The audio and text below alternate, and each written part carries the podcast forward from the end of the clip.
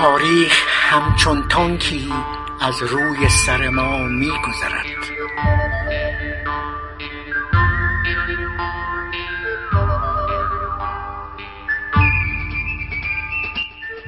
در گذشته نباید زیست اما به گذشته باید نگریست.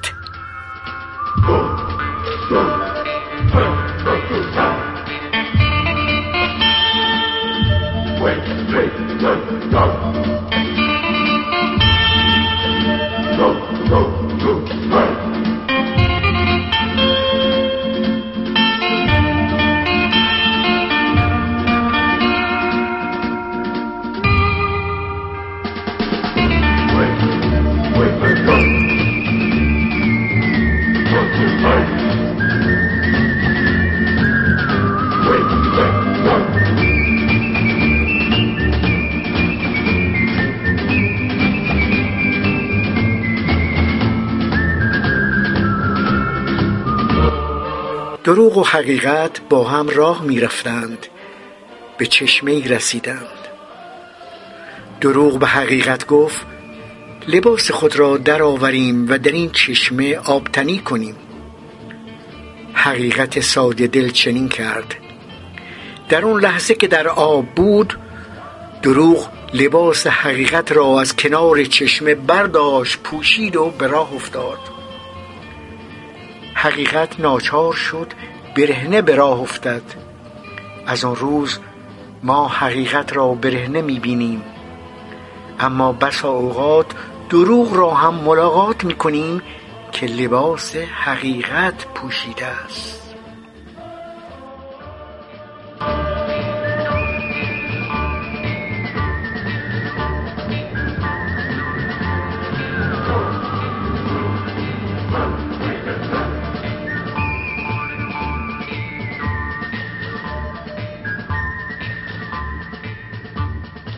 خانم ها و آقایان محترم خواهران و برادران عزیز سلام بر شما. سلامی چو بوی خوش آشنایی.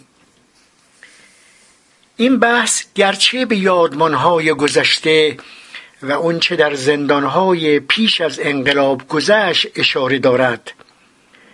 اما ناظر به حال و آینده است که نسل جدید رقم می‌زند. نسل جدید به میدان آمده و ما با شور و شیدایی جوانانی که خود را به آب و آتش می‌زنند بیگانه ایم و نمی‌دانیم آنها در دنج خود به چه میاندیشند. شهر خالی است ز عشاق و نسل جدید کلافه است. وقتی می‌بیند به جای کسانی که روز و روزگاری چون شمع شبانه سوختند تا روشنی بخش محفل دیگران باشند اکنون پادوهای مایک پومبو و مایک پنس و کسانی که آزادی برایشان نه آرمان بلکه تجارت است علمدار شدند. کلافه است وقتی می‌بیند حقیقت لباس دروغ پوشیده است.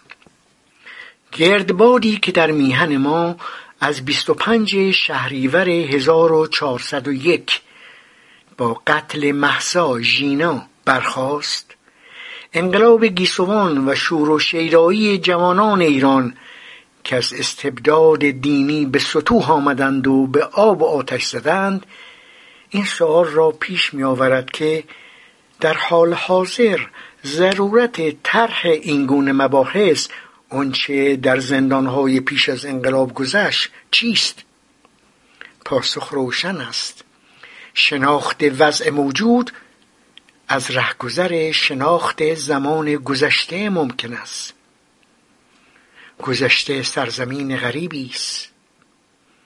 بر شانه گذشته است که آینده را دورتر و روشنتر می‌توان دید. بندیتو کروچه فیلسوف ایتالیایی و نویسنده کتاب تاریخ به مسابه داستان آزادی گفته است هر تاریخ واقعی تاریخ معاصر است. یعنی چه؟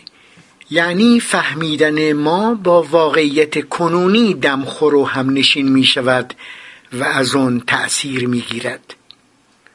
واقعش این است که زمانه پررنجی که در آن به سر می‌بریم برداشت های مرا هم خش انداخته و از رویدادها نه فقط اونچنان که بودند بلکه اونچنان که بر من گذشتهاند سخن می‌گویم. به عبارت دیگر آنچه با شما در میان می‌گذارم پیش از آن که به یادها و رویدادهای گذشته استوار باشد سازنده معناهایی از دیروز است که از درون نیازها و خواستهای امروز سر بر می‌کشند رنجی که یادآوری بعضی خاطرات همراه دارد نیز تأثیر خودش را می‌گذارد فرض کنیم در گذشته های دور با پدر و مادر و دوستی وسایلی را جابجا جا کرده در رفه گذاشته و جایی انبار کرده ایم بعد از سالیان دراز که به اون سر می‌زنیم چه بسا اون وسایل بید زده بوی نا گرفته یا پر از گرد و خاک و تار انکبوت شده است. می‌خواهیم ببریم توی آفتاب پهن کنیم. نمی‌توانیم. چرا؟ چون پدر نیست مادر هم نیست. و اون دوست اون غمگسار لحظه های تلخ تیرباران شده است. بی اختیار در خود در مه تنهایی و غربت فرو می رویم و گویی تمام ابرهای عالم در دلمون می گرید. گذشته سرزمین غریبی است. دوستان عزیز ایامی که از آن صحبت می کنم با اکنون قابل قیاس نیست. روح زمانه گایست دیگر بود. روح زمانه رنگ و بوی دیگری داشت. در آن روزها یا بهتر بگویم شبها همه چیز به ساز گفتمان انقلابی میرخسید و میچرخید. تکیه بر شور انقلابی ادبیات ضد بیدادگری انگشت نهادن بر خوی و خصلت استعمارگری در مواجهه با غرب دو چهره غربی که از دیدگاه دیگر مهد مدنیت و دموکراسی و پیشرفت نیز بود گفتمان مسلط اون سالها را تشکیل می‌داد. کل جهان سرمایداری و آمریکا به خصوص با تورم و رکود همراه با هم استکفلیشن دست و پنجه نرم می کرد ویتنامی ها ضربات بزرگی به ارتش متجاوز آمریکا زده بودند. و در گوش و کنار جهان خروش آزادی خواهی به گوش می رسید. در تأثیر از این فضا و در چالش با ابتزال دنیای سرمایداری هنرمندان، شعرا و نویسندگان مردمی بهترین فیلم ها، نمایشنامه ها، تندیس ها، ملودی ها، سرود ها و کتب انقلابی را خلق می کردن و بیشتر آنها اگر مارکسیست هم نبودند جانبدار سنت مارکسی بودند سنت مارکسی سنت فلسفی علمی و اندیشمندانی مارکس لزوما با مارکسیزم و به ویژه نسخه های لنینیستی اون یکی نیست. من در این بحث به ریز وقایع وقایع اتفاقیه که اشاره می شود نمی پردازم کوتاه گزاره ها را اشاره می کنم و رد می شوم. شماری از زندانیان سیاسی رژیم پیشین بازیگران بعدی صحنه های انقلاب شدند و ماجراهای زندان زمین ساز بسیاری از حوادث سالهای پس از انقلاب شد از جمله رویدادهای بعد از سی خرداد و آنچه در دهه پر ابتلای شهست گذشت. زندانیان بعدها آنان را اصحاب کفگیر و ملاقه نامیدند. واقعش خیلی مطب خشخاش میگذاشتند. ظروف غذای خودشون را هم از دیگرانی که نجس یا به قول اونها متجنس یعنی نجس شده میپنداشتند جدا می‌کردند. مارسیست ها که نجس بودند. اگر کسی هم با آنها دمخور می‌شد متجنس می‌شد. سعید سلطانپور در بند دو زندان قصد بود. اسدالله لاجوردی هم مدتی اونجا زندانی بود و هر دو بر اثر شکنجه پاهایشون زخمی بود. زندانیان برای خوش کردن لباسهایی که میشستند از بند عمومی لباس تنابی که در حیات بود استفاده می‌کردند روزی را به یاد میآورم که سعید سلطانپور پس از شستن یک زیر پوش به طرف بند لباس ها می رفت. حسین حسین زاده نام اصلیش در شناسنامه محمد حسین زاده موحد بود و در زندان او را حسین صدا می زدیم. او که بعد از انقلاب مدیر داخلی زندان اوین شد به آقای بیگناه مشهور بود. چون همیشه می‌گفت من بیگناه دستگیر شدم. من بیگناهم. من بیگناهم. ایشان همراه محمد کچویی سر راه سعید سبز شدند و گفتند شما از این بند لباس نمی‌توانید استفاده کنید. سعید حساس و درداشنا همو که با چخف و وسلین هنچف و برشت آشنا بود شاعر رنج دیده ای که نمایشنامه های آموزگاران و چهره های سیمون ماشار و مرگ در برابر و دشمن مردم را بر روی صحنه آورده بود و اصلا در عالم دیگری سیر می کرد حاجواش پرسید آخه واسه چی؟ چرا؟ اینطور که سعید تعریف کرد آنها جواب می‌دهند چرا ندارد برای اینکه شما نجس هستید و این بند لباس مخصوص افراد طاهر است. در این موقع لاجوردی جلو میآید و می‌گوید ما از مراجع تقلید تبعیت می‌کنیم. در رساله عملیه گفته شده که چه چیزهایی پاک و طاهر است و چه چیزهایی ناپاک و نجس. بعضی چیزها از جمله سگ، خوک، خون، مردار و کافر از دید ما ناپاک و نجس هستند. سعید سلطانپور عصبانی شد و پرخاش کنان پرسید یعنی من نجس هستم؟ آیا به راستی ما نجس هستیم؟ واقعش زنده یار سعید موضوع را بیش از آنچه روی داد پروبال می‌داد اما رفتار لاجوردی اصلا قابل دفاع نبود و همه زیر سوال بردند یدالله خسروشاهی نماینده تیپیکال طبقه کارگر در زندان. از دست مرتجعین کفری شده بود. او عضو سابق شورای کارکنان نفت و دبیر سندیکای کارگران پالاشگاه تهران بود.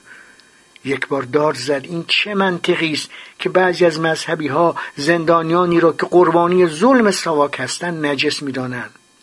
سعید سلطانپور که حاضر نمی شود در مراسم زورکی و فرمایشی زندان که سرهنگ زمانی همه ما را وادار به شرکت می کند حضور یابد و به همین دلیل راهی سلول های انفرادی می شود و شلاق می خورد نجس است؟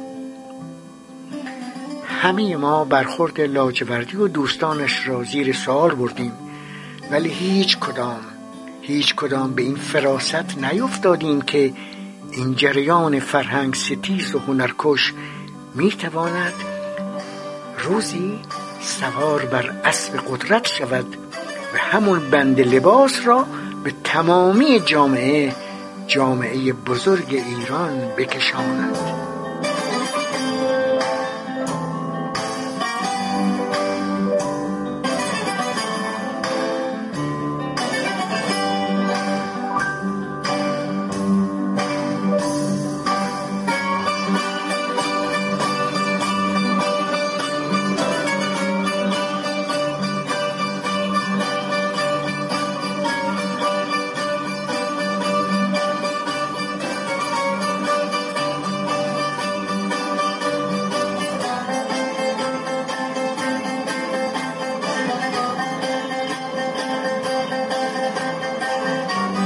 پاییز 1352 جریان تقی شهرام که بعدا بر سازمان مجاهدین سیطره یافت جزوه سبز را که روی کاغذ سبز رنگ کاغذ پوست پیازی تایپ شده بود که بشود زود سوزاند منتشر کرد که یکی از محورهایش تکامل مادی جهان بود. در شمار شبهات مندرج در جزوه سبز آمده بود چرا در کتاب شناخت به جای به کار بردن کلمه دیالکتیک به طور محافظ کارانه لفظ ناکافی و نارسای دینامیک انتخاب شده است؟ آیا می توان به وحی و نبوت باور داشت و در عین حال ماتریالیزم تاریخی و روند دوره های تاریخی را که توسط مارسیزم تبیین شده پذیرفت؟ چرا مسئولین سازمان قبلا مباحثی را که مربوط به مسائل متافیزیک فیلمسل راجع به ملائکه و امثال اون بود از آموزش حس می کردن و مطالعه اون را در نهج البلاغه به خصوص خطبه هایی که مربوط به این موضوعات است به تعلیق و تعویق واگذار می کردن. سعید محسن گفته بود از روی صفات خدا و ملائکه رد شویم و روی اموری برویم که راه برد دارد چرا مسئولین قبلی سازمان سوالات و مشکلات اعضا را در خصوص اونچه حضرت علی درباره زن در نهج بلاغه گفته و اونچه در قرآن در این مورد آمده با سکوت برگزار می کردند آیا مطالبی که در قرآن و نهج بلاغه در مورد زن آمده شما را قانع می کند؟ تحقیر مردم ناس تحقیر مردم را در قرآن چگونه تبیین و توجیه کنیم آیا تا به حال به طور جدی با مسئله بردهداری در اسلام برخورد کرده اید؟ آیا به نظر شما اونها که در جریان مبارزه مسلحانه نماز نمی‌خوانند و روزه نمی‌گیرند موفقن یا خیر در مسئله مبارزه فرق ما که مسلمانیم با چریک های فدایی که مارسیست هستند چیست اونهایی که به خدا اعتقاد ندارند ولی مبارزه می‌کنن با ما چه تفاوتی دارند اگر اعتقاد به خدا پیدا کنن چه تغییری در عملشون ایجاد خواهد شد؟ به نظر شما محدودیت هایی را که به دلیل اخلاق مذهبی در روند عمل تشکیلاتی و مبارزه ایجاد می شود چگونه می توان برداشت و در عین حال اون اخلاق و اعتقاد را هم حفظ کرد؟ با دقت در عملکرد سازمان طی این چند سال سعی کنید علل ضربه ها را پیدا و بررسی کنید. ایدئالیزم پنهان در متن ایدئولوژی سازمان چگونه با شرایط عینی مبارزه قابل انتباق است؟ آذر 1353 تقی شهرام در مقاله پرچم مبارزه ایدئولوژیک را برافراشته ترسازیم به مارسیس شدن اعضای سازمان اشاره کرده بود. 27 اسفند سال 53 روزنامه ها نوشتند خرابکاران سرتیپ زندیپور را در خیابان فرح شمالی جلوی فرزند خورسالش ترور کردند. وی محافظ نداشت و تنها یک پاسبان میان سال شهربانی به نام آتوفی راننده وی بود. سرتیپ زندیپور بعد از سپهبد جعفرقلی صدری هدایت کمیته مشترک را پیش می برد بعدها شنیدم سرتیپ زندیپور آدرس و شماره تلفن خودش را به یک زن زندانی که دانشجو و معلم بود شاید به سیمین تاج جریری که دانشجو و معلم بود و آزاد می‌شد می‌دهد که اگر با مشکلی روبرو شد با او در میان بگذارد. گویا از همین طریق ردش را برای ترور پیدا می کنم سیمینتاج جریری 25 مهر 1355 در خیابان نهم آبان تهران منشعب از انتهای خیابان گرگان در درگیری با سواک زخمی شد و در بیمارستان جان باخت. بعد از انقلاب بهمن نادری پور تهرانی باجوی سواک تصریح نمود. مقام زندیپور بیشتر تشریفاتی بود و عملا سرپرستی کمیته مشترک را رضا عطارپور حسین زاده و دو معاون وی محمد حسن ناصری ازودی و پرویز فرنژاد دکتر جوان به عهده داشتند. سی و یکم اردیبهشت پنجاب و چهار دو مستشار نظامی آمریکا در تهران ترور شدند. مخالفین تغییر شهرام می‌گفتند او و همراهانش می‌خواستند با عملیات بزرگ نقد منتقدین خودشون را بیاثر کنند. البته دلایل دیگری هم می توانست توسل به عملیات بزرگ را توضیح دهد. انجام عملیات توسط های فدایی بحث پیشتاز بودن مجاهدین را زیر سوال برده و باعث تقلیل پایگاه های حمایتی و بویژه دانشجویان شده بود. عملیات بزرگ ضمنا سکوت یک ساله را می شکست و تبلیغات رژیم را خونسا می کرد که خرابکاران تمام شده هم. ضمنا انتظار می‌رفت عملیات بزرگ دید شوروی و کشورهای بلوک شهر را هم نسبت به سازمان تصحیح کند اما بالاتر از همه تصور می‌شد عملیات بزرگ حاکمیت مرکزیت مارسیس شده را تثبیت می کند که نکرد و جلوی انتقاد افراد مخالف و مقاوم را می‌گیرد که نگرفت بگذاریم که عملیات بزرگ جنب جوش بزرگ طرف مقابل ساواک را به همراه می آورد که در نظر گرفته نشده بود. پیامدهای اون عملیات از جمله قتل بیژن جزنی و کازم زلنوار و هفت زندانی دیگر همچنین روی کار آمدن امثال سجدهی در کمیته مشترک بود که شکنجه و بگیر و ببند را به اوج رساند. هفته خرداد سال چهار در پی تظاهرات در قوم طلبه های زیادی دستگیر شده بودند و بیشتر آنان با لاجوردی و دوستانش هم نوا بودند. دوازده تیر چهار در عملیاتی که هدف آن ترور دونالد آربوتا سفیر ایالات متحده در ایران بود حسن حسنان مترجم سفارت آمریکا اشتباها هدف قرار گرفت. یکشنبه پنج مرداد سال پنجاه و چهار وحید افراخته دستگیر شد. بعدها که سواک کشتن مجید شری واقفی و سوزاندن پیکرش را توسط جریان تقیی شهرام علم کرد و از تلویزیون نشان داد گل از گل امثال لاجوردی شکفت. بعد از اون که محمد علی خلیل فقیه دسفولی به تلویزیون آمد 22 مرداد 54 و به وقایع درون سازمان مجاهدین اشاره کرد در بند پیچید اولین اعلامیه‌ای که فاقد عبارت به نام خدا و به نام خلق قهرمان ایران بود بعد از ترور سرتیپ زندی پور منتشر شد. اعلامیه مربوط به این عملیات آیه فضل الله المجاهدین علی القاعدین اجرا عظیما را که در واقع آرم سازمان بود نداشت.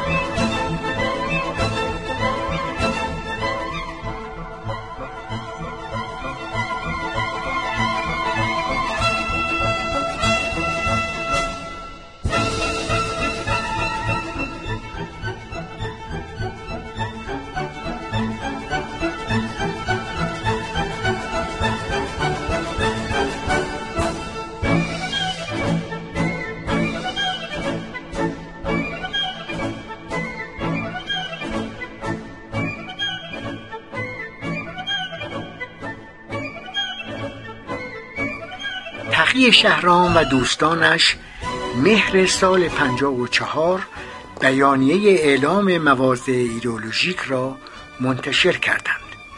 در بیانیه از مقاومت وحید افراخته و خیانت سمدی لباف صحبت شده بود که هر دو گزاره غیر واقعی بود.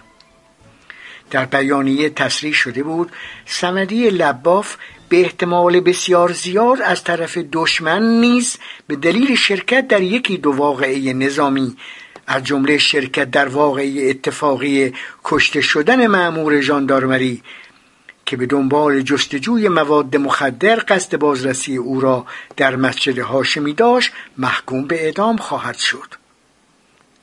بعد به دروغ اضافه شده بود در بیانیه این وقایع لو رفته است.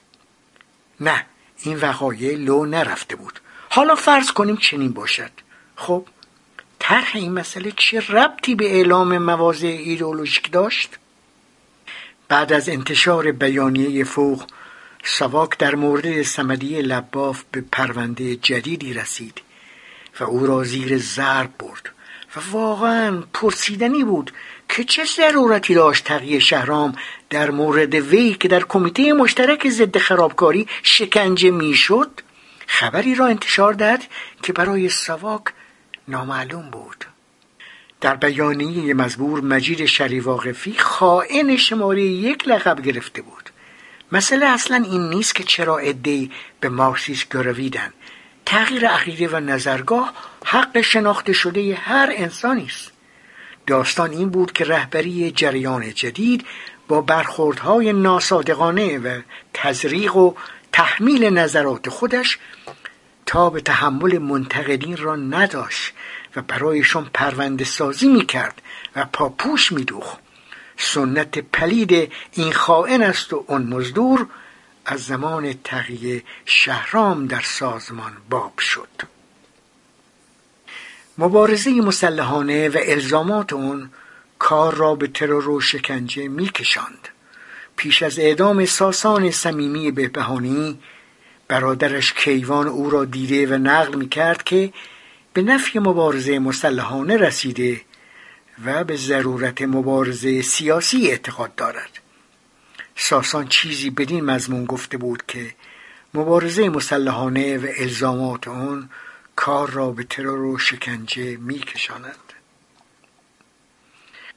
چهارم بهمن 1354 وحید افراخته محسن خاموشی مرتزا سمدی لباف منیژه اشرفزاده کرمانی ساسان صمیمی بهبهانی محمد طاهر رحیمی مرتزا لبافی نژاد عبدالرضا منیری جاوید و محسن بطهایی تیرباران شدند. اعدام وحید افراخته او را تبرئه نکرد و جریانی که به اون وابستگی داشت مسئول اوضاعی بود که دستگاه امنیتی از آن بهره می برد. سواک. مأمورین سواک نه تنها به فضا سازی و اختلاف افکنی در زندانها پرداختند بلکه برای کل جامعه و جنبش نیز طرح و برنامه ریختند.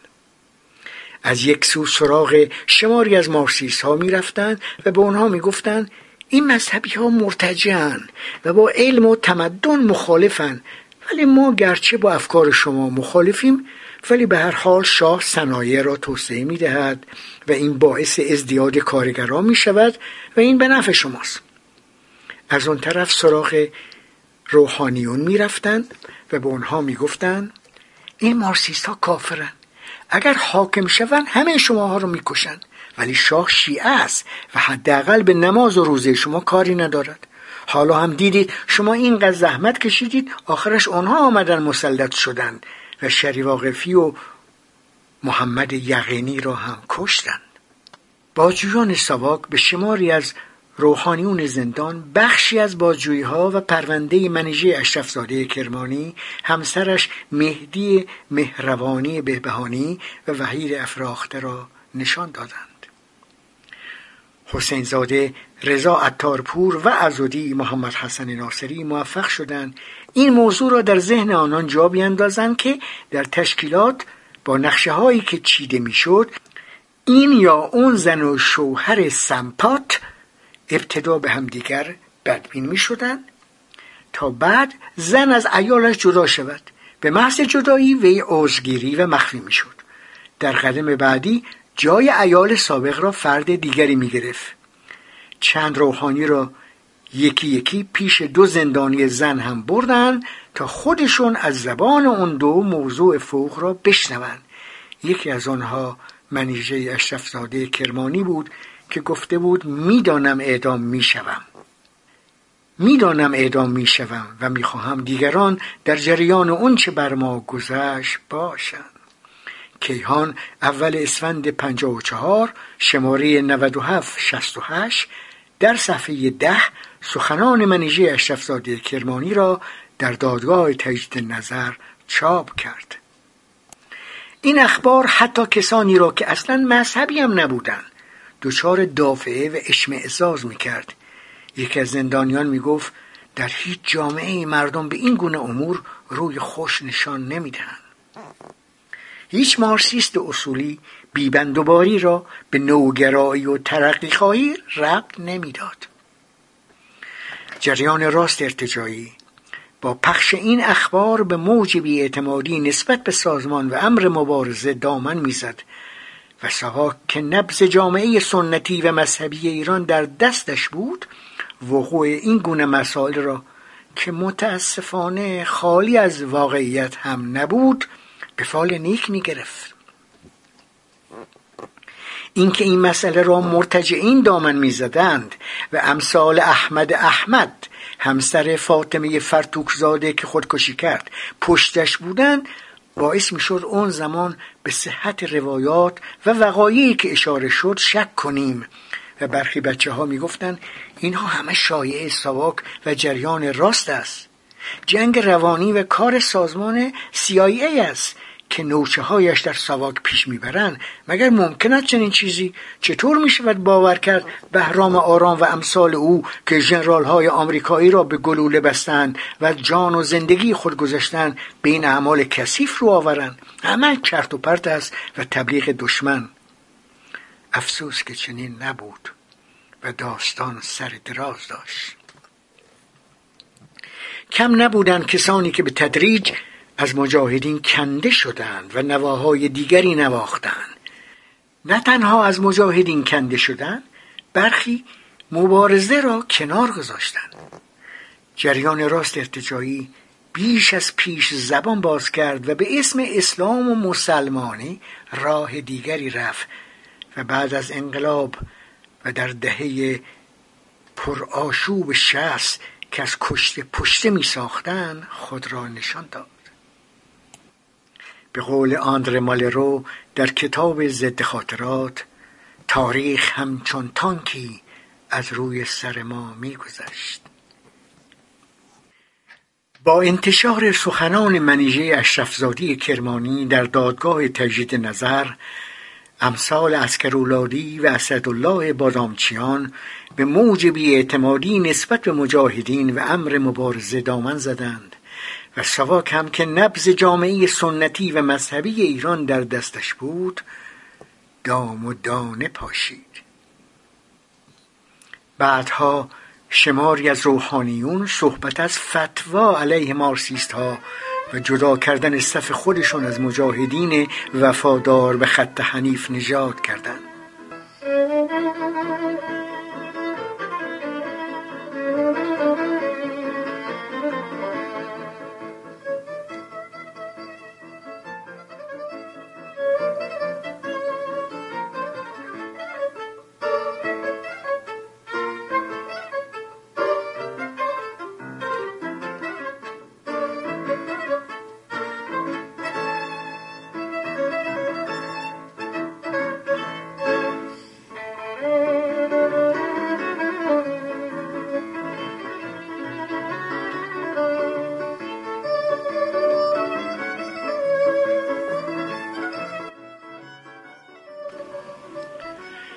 پس از اعلام تغییر ایدولوژی توسط جریان تقیه شهران مجاهدین با نقشافرینی مسعود رجوی و موسی خیابانی ضمن محکوم کردن اون تحت عنوان اپورتونیزم چپنما بر وفاداری به ایدولوژی رسمی سازمان پافشاری نمودند. آنان تغییر ایدولوژی را یک انحرافی در بدنه سازمان می‌دانستند. و از برتری اسلام الاسلام یعلو ولا یعلا علیه. اسلام برتر از همه چیز و هیچ چیز برتر از اسلام نیست. صحبت کردن حدیث مزبور که در فقه هم به اون استناد می شود شعار فدایان اسلام بود. پاییز سال پنجاب و پنج. مسعود رجوی اطلاعیه تعیین مواضع سازمان مجاهدین خلق ایران در برابر جریان اپورتونیستی انحرافی چپنما را به عنوان تنها عضو باقی مانده از مرکزیت اولیه در دوازده ماده به شرح زیر تدوین کرد. یک سازمان مجاهدین خلق ایران سازمانی است با ایدولوژی اسلامی و معتقد به مبارزه مکتبی که در سال 1344 توسط محمد حنیف نژاد، سعید محسن و علیاصغر بدیزدادگان بنیانگذاری شده و مجاهدین ادامه دهندگان راه آنها می باشند. دو جریان اخیر تغییر دادن ایدولوژی سازمان یک جریان اپورتونیستی انحرافی چپ نماست که سردمداران اون به سازمان مجاهدین خلق ایران و در نتیجه به جنبش خیانت کردند. سه. این جریان اپورتونیستی چپنما هیچ گونه تغییری در تضاد اصلی ما ایجاد نکرده. دشمن اصلی ما همچنان رژیم و حامیان امپریالیست اون می باشند چهار. این جریان اپورتونیستی چپنما به هیچ وجه حق استفاده از نام مجاهدین را ندارد. و ادامه استفاده از آن به منزله استمرار خیانت است. نام مجاهد متعلق به سازمان مجاهدین خلق ایران است که بایستی بدون هیچ گونه تغییری با همون آرم آیه و سال تأسیس مورد استفاده قرار گیرد. پنج هیچ جریان یا عنصر مسلمان نبایستی با این اپورتونیست ها ارتباط و همکاری داشته باشد. هر گونه ارتباط و همکاری سازشکاری محسوب می شود شش. ما با این جریان اپورتونیستی چپنما مبارزه می کنیم تا به خط صحیح بازگشته یا منزوی گردد. مبارزه ما یک مبارزه سیاسی با شیوه های افشاگرانه است و هر گونه استفاده از شیوه های ارتجایی از قبیل کشتن، لو دادن، همکاری با پلیس و کمک گرفتن از امکانات رژیم را در این مبارزه محکوم می کنیم. هفت ما بین این اپورتونیست ها و سایر مارکسیست ها تفاوت قائلیم مگر اینکه اونها این اپورتونیست ها را تایید کنند. هشت. ما به تمام نیروهایی که علیه امپریالیزم ارتجاع و استثمار مبارزه می کنند احترام می‌گذاریم و از دستاوردهای علمی و تجارب انقلابی آنها استفاده می کنیم نه. برادران مجاهد ما در داخل زندانها نبایستی با این اپورتونیست ها رابطه جز رابطه انسانی و حداقل رابطه سنفی برقرار کنند ده این جریان اپورتونیستی چپنما موجب بروز زودرس یک جریان راست ارتجاعی شده است که در مرحله کنونی تهدید اصلی درونی مجموعه نیروهایی است که تحت عنوان اسلام مبارزه می کنند که ما با آنها هم مبارزه می کنیم جریان فوق از ضدیت با نیروهای انقلابی به ویژه مجاهدین شروع شده و سپس در مسیر رشد خود با نفی مش مسلحانه به سازشکاری و تسلیم طلبی و سرانجام خروج از جبهه خلق و تغییر تضاد اصلی منجر می شود این جریان اپورتونیستی خطر بروز و رشد خصایص ارتجایی را در درون نیروهای مترقی مسلمان پیش می آورد در مورد ادامه دهندگان راه مجاهدین گرایش های راست از تجدید نظر در دیدگاه های بنیادی مجاهدین آغاز می شود یازده. سلطه این جریان اپورتونیستی چپنما بر سازمان با اعمال شیوه های ضد انقلابی و استفاده فرصت طلبانه از موارد زیر صورت گرفته است. الف. تکمیل نشدن کار ایدولوژی سازمان و پیاده نکردن تعلیمات ایدولوژیک در سطح وسیعی از کادرها به طور مکفی. به علت رشد کمی نامتناسب با کیفیت. ب. ضربه شهریور پنجاه و از دست دادن کادرهای زی صلاح و در نتیجه عمل زدگی و دنبال نکردن کار ایدولوژیک جیم ترک تعلیمات ایدولوژیک سازمان که با توجه به نفوذ عملی و تئوریک مارکسیزم در عصر ما سلطه این اپورتونیست ها را بر سازمان تسهیل کرده است.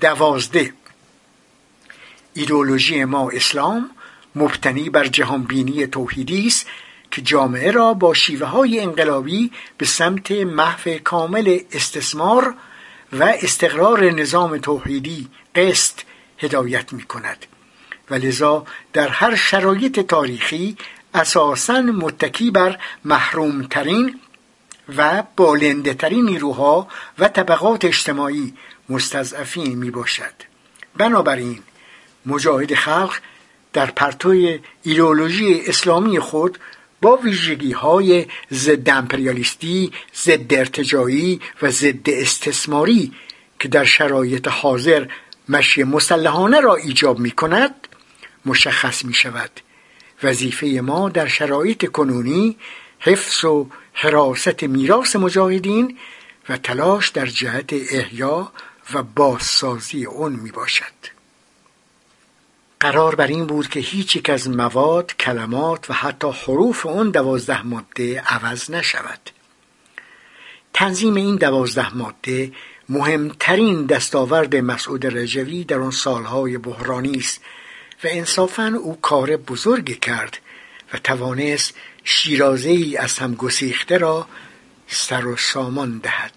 از عبدالرزا نیکبین و بهمن بازرگانی و لطف علی بهپور که بگذریم و امثال آنها بیشتر کسانی که تغییر ایدئولوژی را امری ناگزیر دانسته و اساس اندیشه سازمان را مارسیزم می‌دانستند بعد از انقلاب به سمت گروههایی مثل پیکار رفتند. عناصر منفردی چون محمد ابراهیم ناصر جوهری که مارسیس بودند با حفظ انتقاد به جریان تغییر شهرام راه دیگری رفتند.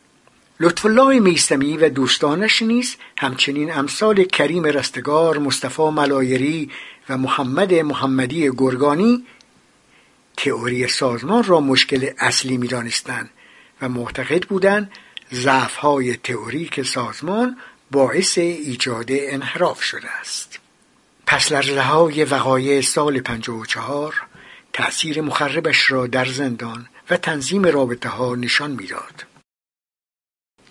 در میان کسانی که تا دیروز سر یک سفره می نشستند و به همدیگر احترام می گذاشتن برخی به بد و بیراه کشیده شده یا این و اون را گبر و کافر می دیدند و یا از ضدیت با مذهب و گیر دادن به شاعر همبندی های خودشون دلخوش بودند.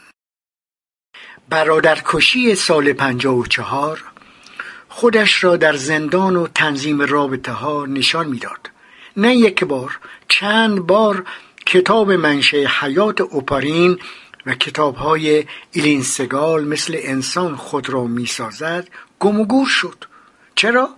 چون به نظر بعضی کفر و ظاله می آمد عکسش هم بود. کسی به عمد مهر نماز را مثل توپ از جلوی فردی که در حیات به قنوت ایستاده بود پاس می‌داد و بلند بلند میخندید و در واقع مسخره می‌کرد. رفتار او اصلا شبیه مارسیس های اصولی و خوب زندان نبود. این نوع برخوردها پیشتر دیده نمی‌شد. یا بهتر بگویم زمینه بروز نداشت. یک بار به مناسبت عید نوروز مسئولین زندان اجازه دادند بچه ها در حیات بند دور هم حلقه بزنند و عید را گرامی بدارند. اون روز محمود دولت آبادی خالق کلیدر یک آواز زیبای سبزواری سر داد و همه کف زدیم.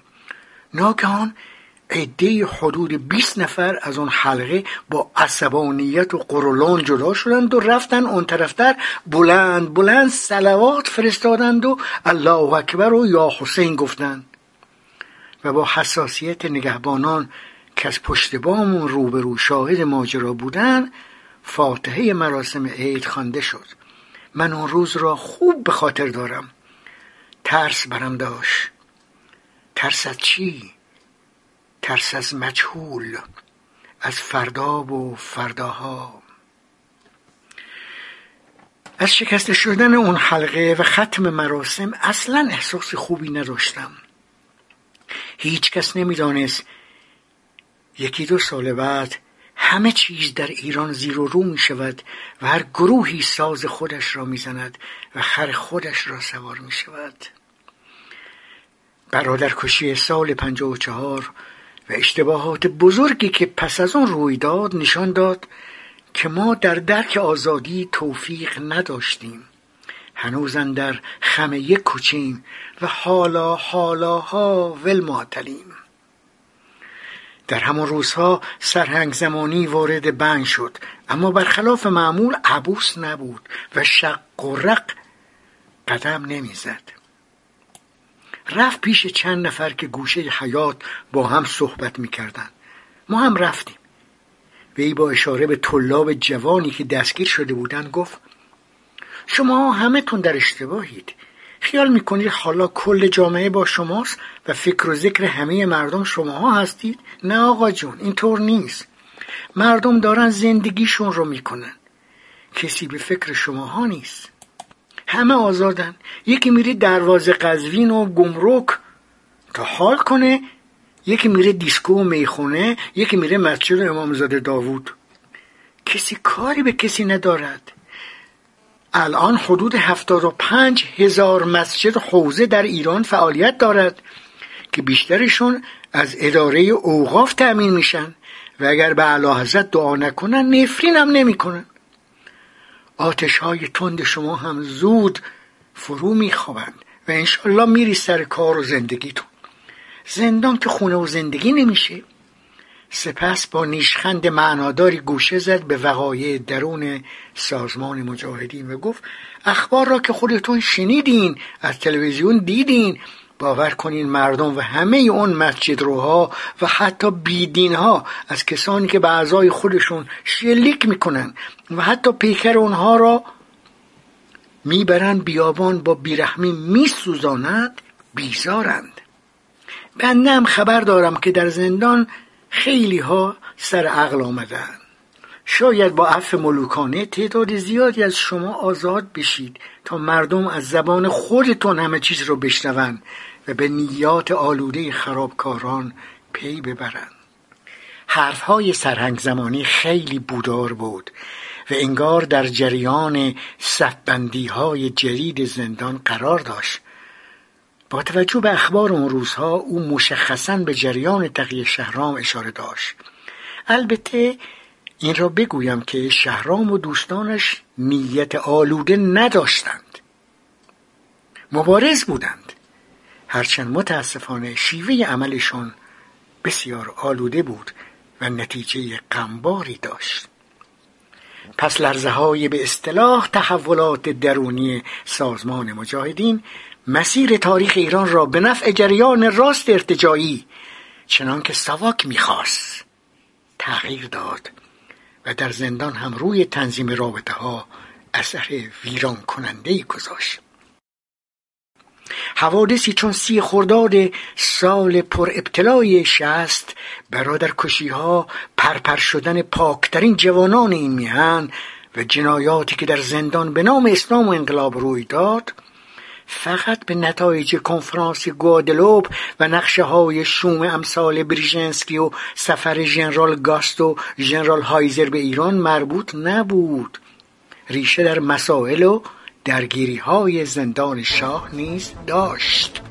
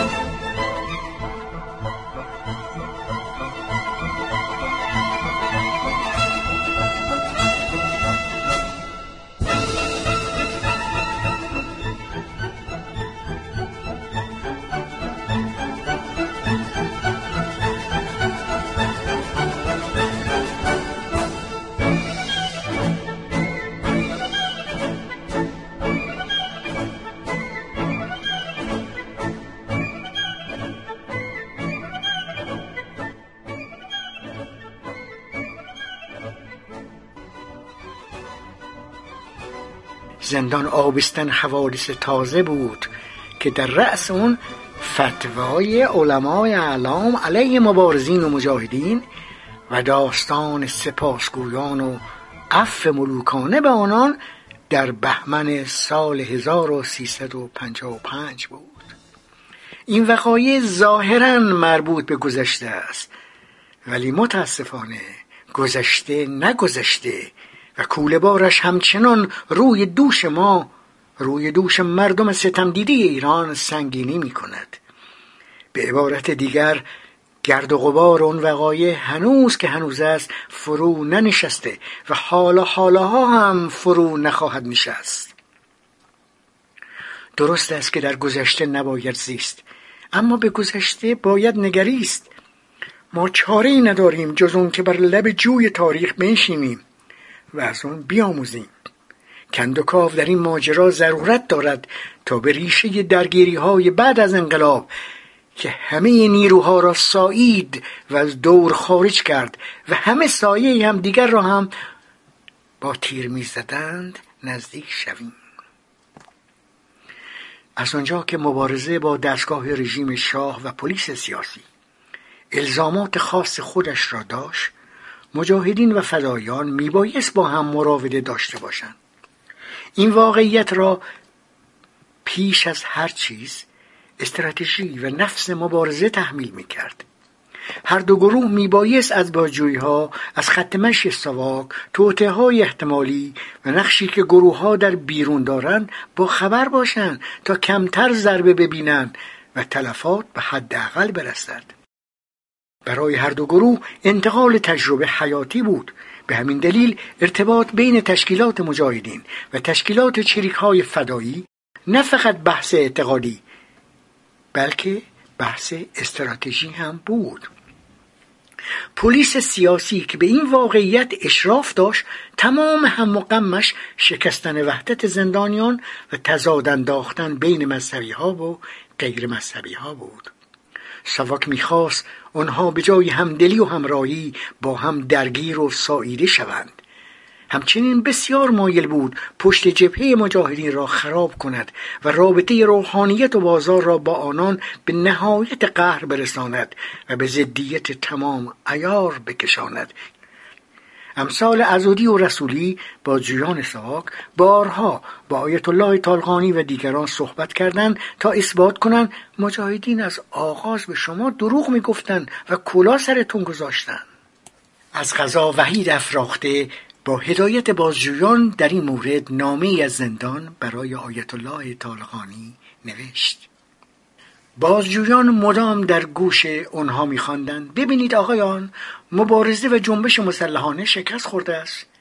در بیرون سران گروه ها به سراشیب افتادند و یا در درگیری ها یکی بعد از دیگری نفله شدند. اخبارش را دارید. داستان شری واقفی ترور سمدی لباف سخنان محسن خاموشی و مصاحبه ها را هم که لابد دیده اید و با خبرید. کسانی که اون همه شما حمایتشون کردید چه دست گلهایی به آب دادن؟ شما واقعا جانب چه کسانی را گرفته بودید؟ واقعش برخی گزاره های آنان جای مکس داشت. سواک برای ایجاد تفرقه بین زندانیان دوز و کلک میچید و کیف می‌کرد که روحانیون و مریرانشون بحث نجس و پاکی را پیش می‌کشند و خواهان جدایی و مرزبندی هستند. یکی از مقامات کمیته ضد خرابکاری چیزی به این مضمون گفته بود. ضربه اصلی و نهایی را خودشون باید به خودشون بزنن اگر روحانیون و بازاری ها در عمل ببینن چه کلاهی سرشون رفته و نظر اعلی حضرت که میفرمودند اصلا اسلام مطرح نیست. آنان مارسیست اسلامی هستند. واقعی است؟ کار تمام است. برخی می‌گفتند تعبیر مارسیس های اسلامی کپی مارسیس های مسیحی است.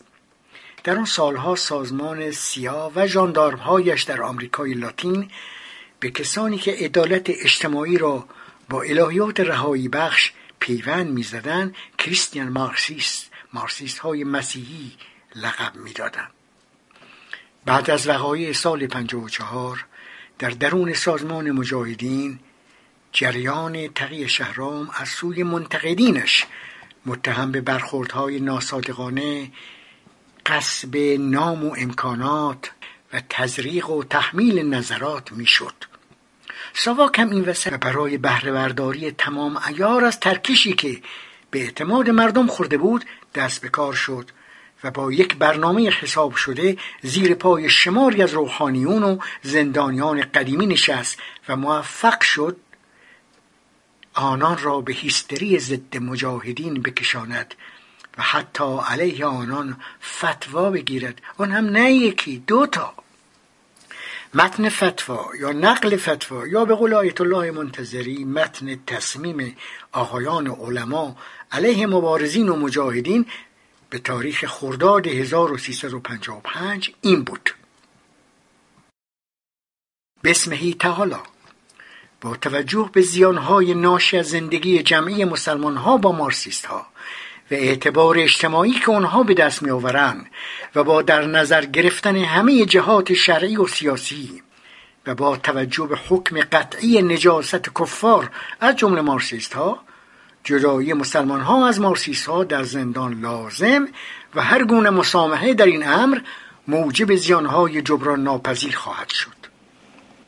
راویان متن فوق همه متفق القول می‌گفتند که فتوا نظر جمعی افراد زیر است. طالقانی، منتظری، مهدوی کنی، انواری، ربانی شیرازی، هاشمی رفسنجانی، لاهوتی، گرامی و معادی خواه.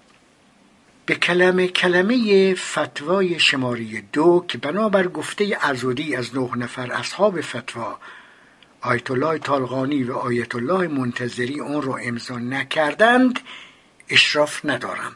تا اونجا که می‌دانم تصریح می‌کرد مجاهدین اگر واقعا ادعا می‌کنن مسلمان هستند باید از مارسیست ها تبری بجویند و از تاکتیک وحدت طریق استغفار کنند. اگر چنین کردن با ما برادرن. و ما هم آنها را میپذیریم. اما اگر این کار را نکردن ما اونها را نیز مثل مارسیست ها نجس می‌دانیم. فتوا ضمنا شهر می‌داد که از نظر آقایان چه کسی شهید هست و چه کسی نیست. و حاصل کلامشون این بود که باید به بنیانگذاران مجاهدین هم با شک و شبهه نگریست. کارشون با خداست. حکمشون الله هست نمی‌گوییم که آنان مسلمان بودند و نمی‌گوییم مارسیس بودند. ما درباره آنان متوقفیم و امرهم الله تعبیر فتوا کمی قریب می نمود چون بین روحانیون زندان کسی نبود که مقلد داشته باشد. امثال کچویی و لاجوردی هم از آیت الله خمینی تقلید می کردن. صفاک این وسط کیف می کرد چه چیزی برایش از این بهتر که برای قتل و شکنجه بهترین جوانان مردم فتوای شرعی داشته باشد و صدایش از حلقوم روحانیون زندان به گوش برسد. در یک برگ خبر سواک مربوط به دوازده آذر سال 55 به اظهارات محمد کچویی درباره فتوای علما اشاره شده که وی ضمن یک مذاکره خصوصی به یک از زندانیان گفته آقای طالقانی فتوایی صادر کرد که به تایید هفت نفر از علما رسیده و توصیه نمود تا کلیه زندانیان آن را حفظ نمایند و به دیگران بگویند. و وقتی از طالقانی سوال کردند چرا این موضوع را کتبا نمی نویسد بیان نموده برای اینکه رژیم از این موضوع سوء استفاده نکند از نوشتن خودداری کرد. لیکن وظیفه مسلمانان است که اون را به دیگران بگویند. کچویی اضافه می کند زندانیان گفتند حبیب الله اسکرولادی تحریک کننده طالقانی برای این فتوا بوده است. چون نظر خوبی نسبت به مجاهدین و مارسیس ها ندارد. کچویی بیان داشته پس از صدور این فتوا او با حسین علی منتظری تماس گرفته و پرسیده است اگر خودش کچویی آزاد شود در بیرون می‌تواند با گروهی مانند مجاهدین مذهبی سال پنجاه با ایدولوژی اسلامی فعالیت کند که منتظری پاسخ داده است داخل شدن در این گروه ها حرام است. آنچه قرائت کردم از اسناد سواک بود. سواک برای انتشار موضوع فتوا و بهره برداری از آن آزادی تعدادی از زندانیان مذهبی موافق فتوا را در برنامه خود می‌گذارد. گزارش خبر ساواک شماره 381 خط تیره ده شست شش چهار. باجوها از بندهای مختلف حدود 26 نفر را دستچین کردند و رسولی نوزری رسولی صریحا به آنان گفت گوشتان را خوب باز کنید. شما را می‌بریم به بند یک بند آقایان علما. در اونجا از آقایان روحانی هرچه شنیدین در گوشتون جا میدین. بعد شما را میاریم بند دو بند مجاهدین تا برای دیگران. اونچه را شنیده ای تعریف بکنید. اگر این کار را به وجه احسن انجام دادید ما شما را آزاد می‌کنیم. در ادامه این بازی اسدالله لاجوردی ابوالفضل حاج حیدری خواهرزاده لاجوردی صادق امانی شوهر خواهر لاجوردی حاج مرتزا تجریشی محمد کچویی اسدالله بادامچیان حبیب الله اسخرولادی حاج مهدی عراقی محمد طالبیان قدرت الله علی خانی جلال رفیع مهدی کروبی و تعدادی دیگر را از بند یک زندان اوین که جلوتر رفته بودند به بند دو برگرداندند و اینها بیشترشون دائم لغاز میخواندند و نقل فتوا می‌کردند که آقایان علما در بند یک چنین و چنان گفتند و شما مجاهدین باید از مارسیست ها جدا شوید. حجت الاسلام فاکر می‌گفت علت اتفاقات نامیمون کنار گذاشتن کتب دینی است و بیشتر بچه مذهبی ها مطالعه ندارن با علما نشست و برخواست نداشتن و ذهنشون خالی است.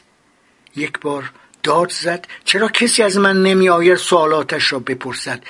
و کتاب لمعه را که در دست داشت محکم بر زمین کوبید.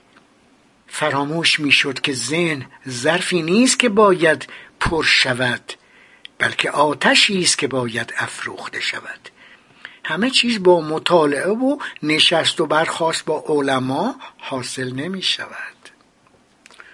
قدرت الله علی خانی پس از ورود به بند دو زندان اوین می گفت زندانیانی که اینجا هستند باید وضعشون رو روشن کنند و اگر از ایدولوژی خود استغفار ننمایند باید مذهبی ها از آنها جدا شوند. زندانیانی که از این بازی ها بیزار بودند به درستی می‌گفتند. این صدای سواک است که از حلقوم آخوندها بیرون میآید این وسط بهزاد نبوی مهدی حمسی صادق نوروزی که به گروه جوشکار مشهور شدن خیال می‌کردن با پادرمیانی و من بمیرم و تو بمیری قائل خط می شود از همان زمان پیدا بود که رابطه ها کارد و پنیر است و آب این دو جریان در یک جوی نخواهد رفت. واقعیت تلخی که حوادث بعد از انقلاب آن را نشان داد.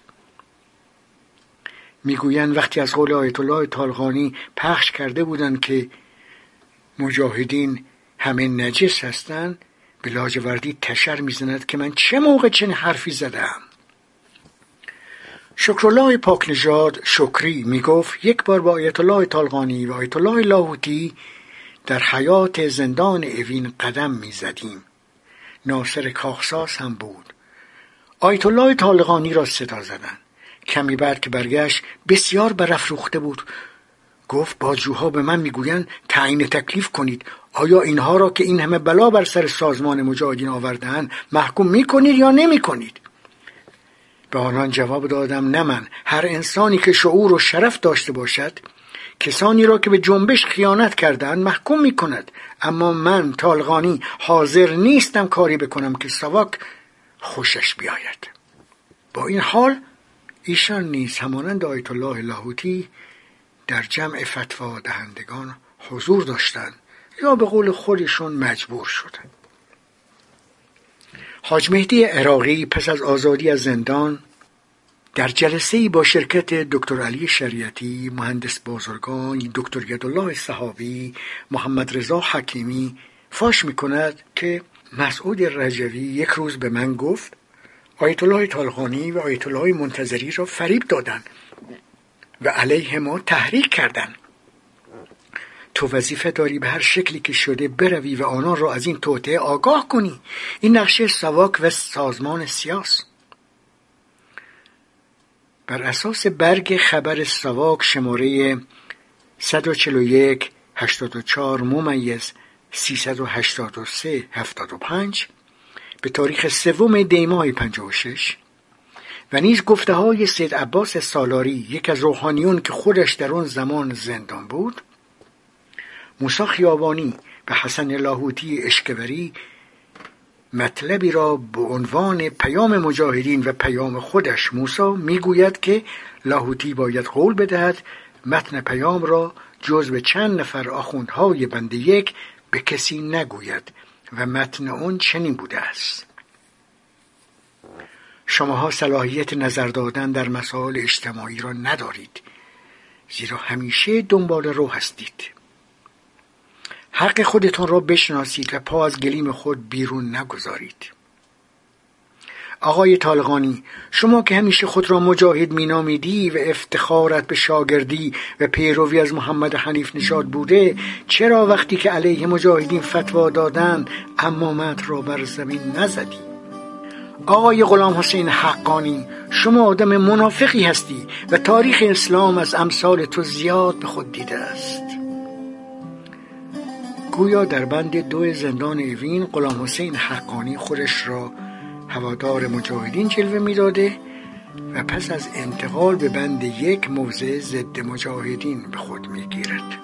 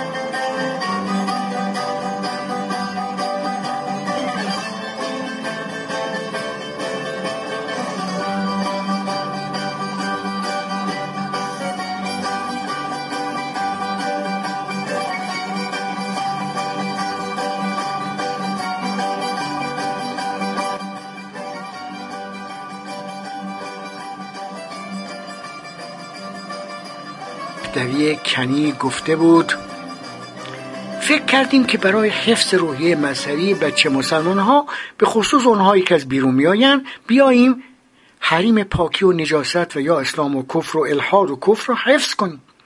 لذا یک اعلامیه نوشتیم و اعلام کردیم کسانی که اعتقادی به خداوند ندارند جز ملحدین هستند. ملحدین مسلمان نیستند و نجس هستند. عبدالمجید معادی خواه در این باره گفته است در اون بیانیه که به عنوان حکم و نقل فتوا روی اون تکیه می‌شد اشاره هم به خیانت دائمی کمونیست ها به جریان های مذهبی در تاریخ معاصر شده بود. به نظر بنده فرموده خداوند در قرآن کریم انما المشرکون نجس نشانگر این است که قرآن مدافع نوعی ترد است. یک نوع بایکوت تا جامعه اینها را ترد کند. جالب اینجاست که جناب ماریخا اعتراف می کند که در پشت قضیه مدیریت زندان هم بدش نمی آمد از اینکه به این مسئله دامن زده شود.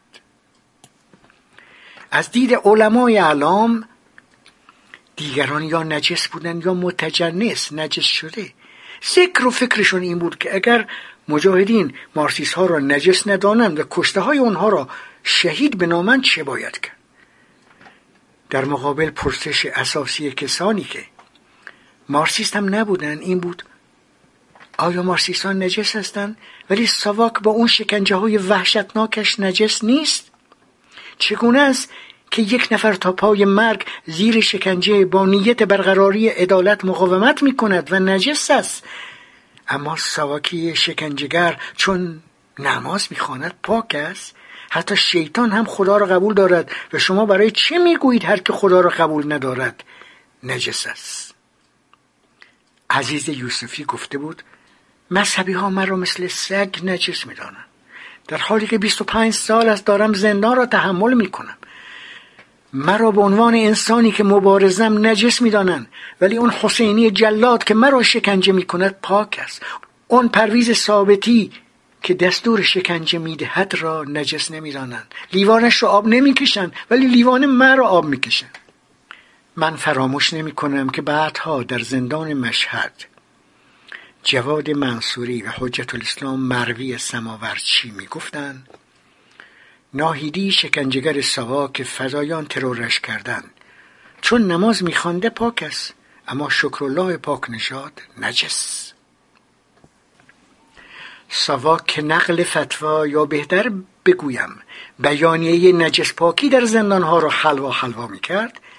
تکنویسی های بخصوصی را به رخ برخی از زندانیان مقاوم می‌کشید که کسانی ضمن اطلاع رسانی از فلان جلسه و فلان تحلیل به بازجوها نوشته بودند ما معتقدیم شاه و سواک از مجاهدین بهتر هستند. اصلا با روش مجاهدین دین ما و اسلام ما از بین می رود امثال حبیب الله اسکرولادی که پونزه بهمن سال 55 با سپاس سپاس اعلی حضرت ها آزاد شدند و بعد به اون می‌رسیم تغییر ایدولوژی و حوادث تلخ مربوط به اون را پیراهن عثمان کردند و گفتند زندان دیگر به ضد خودش تبدیل شده. تکلیف این است که برویم بیرون.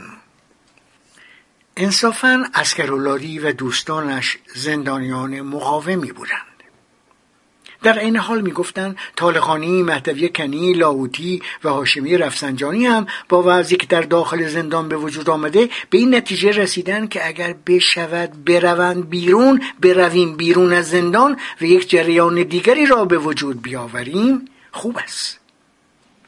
شماری از زندانیان گفته بودند ساواک از مجاهدین بهتر است. چون مجاهدین مخالفین خودشون را زیر فشار می‌گذارند.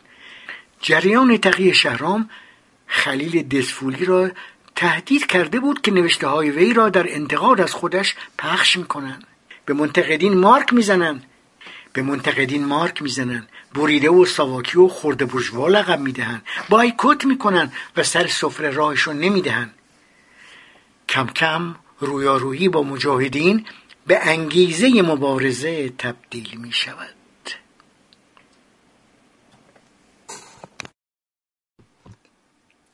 شنوندگان محترم توجه بفرمایید. اگر در این بحث به نام این سازمان و آن سازمان یا این فرد و آن فرد اشاره می شود به خاطر این است. همانطور که در آغاز گفتم شماری از زندانیان سیاسی رژیم پیشین بازیگران بعدی صحنه های انقلاب شدند و ماجراهای زندان زمین ساز بسیاری از حوادث سالهای پس از پنجاه و هفت شد. در اون ایام اونقدر مخالفت با مجاهدین باب می شود که بعضی ها که خیش و آشنایی در بندهای دیگر داشتند از آنان می‌خواستند نام کسانی را که مخالف مجاهدین هستند یواشکی به اونها اطلاع دهند. که چه کار کنند چه درست گفته است محمد حنیف نژاد؟ کسی که بخواهد از یک موضع ارتجایی دفاع کند چاره ای ندارد جز که بر موضوعی ارتجایی تر تکیه کند. سپاسگویان که برخی از آنان سالها زندانی کشیده بودند و سال چهل و نه در زمان تیمسار فرسیو برای عفو ملوکانه هیچ ارزشی قائل نشدند و پیشتر هم حاضر نبودند برای رهایی از بند حتی یک سطر بنویسند این بار ترک زندان را به بهانه رویارویی با مجاهدین توجیه می کنند گروه سپاس سپاسگویان پونزه بهمن سال 55 آزاد شدند. البته مهدوی کنی و تعدادی دیگر را پیش از این تاریخ آزاد کرده بودند. اسدالله بادامچیان شب 28 مرداد 55 آزاد شد. دکتر عباس میلانی فروردین 56 اسدالله لاجوردی 27 مرداد 56 محمد کچویی 28 مرداد 56 اضافه کنم که لاجوردی و کچویی با گروه سپاس موافق نبودند رفتار مجاهدین و مخالفینشون روی هم تأثیر متقابل میگذاشت. یعنی هر کدام برای بروز ماهیت فکری و اجتماعی دیگری نقش شرط را بازی می‌کرد. از یک سو دهنکجی مجاهدین به جریان راست ارتجایی و میدان ندادن به آنان شرط مساعدی می‌شد برای تشدید گرایش های روشنفکر ستیزی در میان روحانیون و مریدانشان و از آن سو واکنش منفی روحانیون نسبت به مجاهدین خلق و روشنفکران به طور مشخص شرطی می‌شد برای مقابله مجاهدین با جریانی که فکر می‌کردند صلاحیت ندارند و صد راه تکامل شدن. خلاصه کینه ها شکل گرفت. کینه ها شکل گرفت و بایکوت ها تشدید شد و هر گروه هم برای خودش دلایل کافی و وافی داشت. محمد کچویی که پیشتر به مجاهدین گرایش داشت و برخی جزوه های سازمان را بعد از ریزنویسی روی کاغذ سیگار در پشت جلد قرآن و مفاتی به شکل ظریفی جاسازی می‌کرد و با خطر پذیری بسیار بیرون میفرستاد. یا محمد علی رجایی که همانند عزت شاهی شکنجه های بسیار دید و هر دو مقاومت کم نظیری کردند و جز نیت خیر نداشتند این دو نیست صحبت از نجاست کفار می‌کردند. آنها نمیپذیرفتند که به دام نقشه های سواک افتادند. یکی از مخالفین مجاهدین می‌گفت وقتی بچه های سازمان حتی نمی‌گذارن ماها دست به شیر سماور بزنیم خب این یعنی در جامعه مورد نظر آنان ما باید خفقان بگیریم و دک بشویم. یکی دیگر می‌گفت حالا ما رو بایکوت می‌کنید صبر کن. پایمون به بیرون برسد مجاهدینی بسازیم که حس کنن اوضاع نعل به نعل همون گونه پیش می‌رفت که سواک می‌خواست. دوستان عزیز از اینجا به بعد داستان سپاسگویان گروه سپاس را شهر می‌دهم. منظور از گروه سپاس 66 نفری هستند که بهمن 55 با عفو ملوکانه آزاد شدند. افراد مزبور در جریان جشنی که سواک به همین مناسبت در زندان راه انداخت سپاس سپاس اعلی حضرت ها گفتند. تلویزیون چند بار این مراسم را نشان داد و زندانیان زندان قصر هم برخلاف زندانیان اوین که تلویزیون نداشتند دیدند. پیشتر گفتم که سواک در ادامه بهره برداری از وقایعی که با عنوان تغییر ایدولوژی در سازمان مجاهدین پیش آمده بود به فکر آزاد کردن کسانی افتاد که به ضدیت با مبارزین و مجاهدین افتاده بودند. آیات ازام طالقانی منتظری لاهوتی انواری ربانی کروبی محمد علی گرامی معادیخواه رفسنجانی مهدوی کنی قدرت الله علیخانی و آقایان اسکرولادی حاجراغی لاجوردی محمد کچویی محمد طالبیان اسدالله بادامچیان حاج مرتزا تجریشی همه و همه در کنار هم بودند و به فراست نمی افتادن سواک چه منظوری دارد که افراد خاصی را از بندهای دیگر می آورد و در یک بند دور هم می چیند دور هم جمع می کند بند یک زندان اوین را بازجویان سواک در واقع مهندسی می کردن. کسانی را به اونجا بردن که ذکر و فکرشون این بود که باید هرچه زودتر مردم را در رابطه با وقایع سال 54 در مجاهدین روشن کنیم. حالا ورق برگشته بود. مرتجعین او می‌گفتن ما برویم بیرون کار درستی است. چون نقشه ساواک و همدستانش را خونسا می کند برای چی در زندان بمانیم و بپوسیم؟ حالا که عدهای کافر شدن ما از شاه طلب بخشش کنیم. و افنامه بنویسیم. این خیلی بهتر است از اینکه با یک عده آدم های نجس یا متجنس نجس شده هم سفره و هم بند باشیم. ما در موقعیتی هستیم که معتقدیم بهتر است بعضی از ما برویم بیرون و سواک را خر کنیم. معلوم نبود کی کی را خر می کند اگر کسی حتی نمی‌تواند زندان بکشد این بهانه ها را می آورد بعد از انقلاب گفتن از امام دستور داشتیم. که به طریقی از زندان بیرون بیاییم. که البته واقعی نیست. آیت الله منتظری و آیت الله طالقانی موضوع را تایید نکردند. یکی دو نفر در گروه سپاس حرفهایی از این قبیل می‌زدند. بنده مشتهد خیشم و استنباطم با توجه به اوضاع و احوال این است که هر طور شده بروم بیرون. مگر خبر نداری؟ حتی آیت الله طالقانی به دخترشون اعظم گفته است عف بنویس و برو. اصلا تقیه برای چیست؟ قاعده لازرر و لازرار که یکی از مهمترین و بنیادی ترین قواعد فقهی ماست برای چه مواقعی است؟ مگه نه اینکه در شرایط استرار حتی گوشت مرده را هم میشه خورد؟ بگذار رسولی و ازولی و دیگر مقامات سواک فکر کنن ما نادم شدیم. بگذار به این خیال باشن. ما خط خودمون میریم. اونها صحبت از قاعده ملازمه هم می‌کردن. قاعده ملازمه. که به زبان ساده یعنی هر اونچه عقل حکم می‌کند شهر هم قبول دارد و برعکس. خب الان عقل حکم می‌کند که برای نجات اسلام و مسلمین بنده بروم بیرون. دریا اونجاست. در بیرون نه کسی مثل زندان ما را دکم و مرتجع و راست ارتجاعی می‌خواند و نه شاهد این اوضاع اسفناک هستیم که پس از عمری تلاش حالا ساواک و کمونیست ها با هم به جان اسلام بیفتند.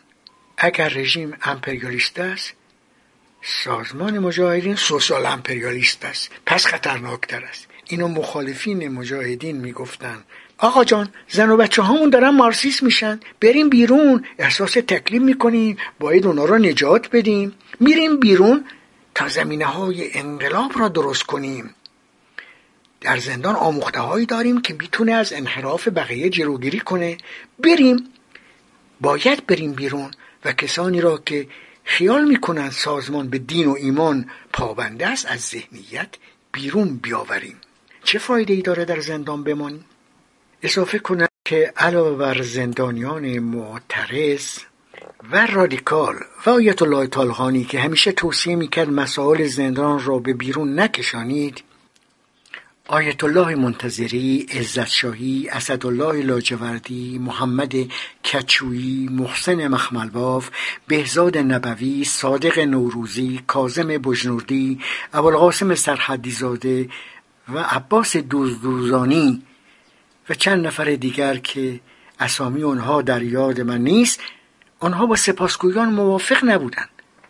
شرکت در مراسم سپاس را من کردند. و خودشون هم حاضر به شرکت در آن نشدند آیت الله منتظری در مورد گروه سپاس گفته است درباره شکگیری جشن سپاس اینکه آن آقایان شرکت کننده در جشن با ما مشورت کنند که برویم یا نه خیر اینطور نبود. ما هم فهمیدیم که از آقایان دعوت کردند و بردند و اونجا برنامه انجام شد. اما اینکه بگوین آنها بی اطلاع بودن نه.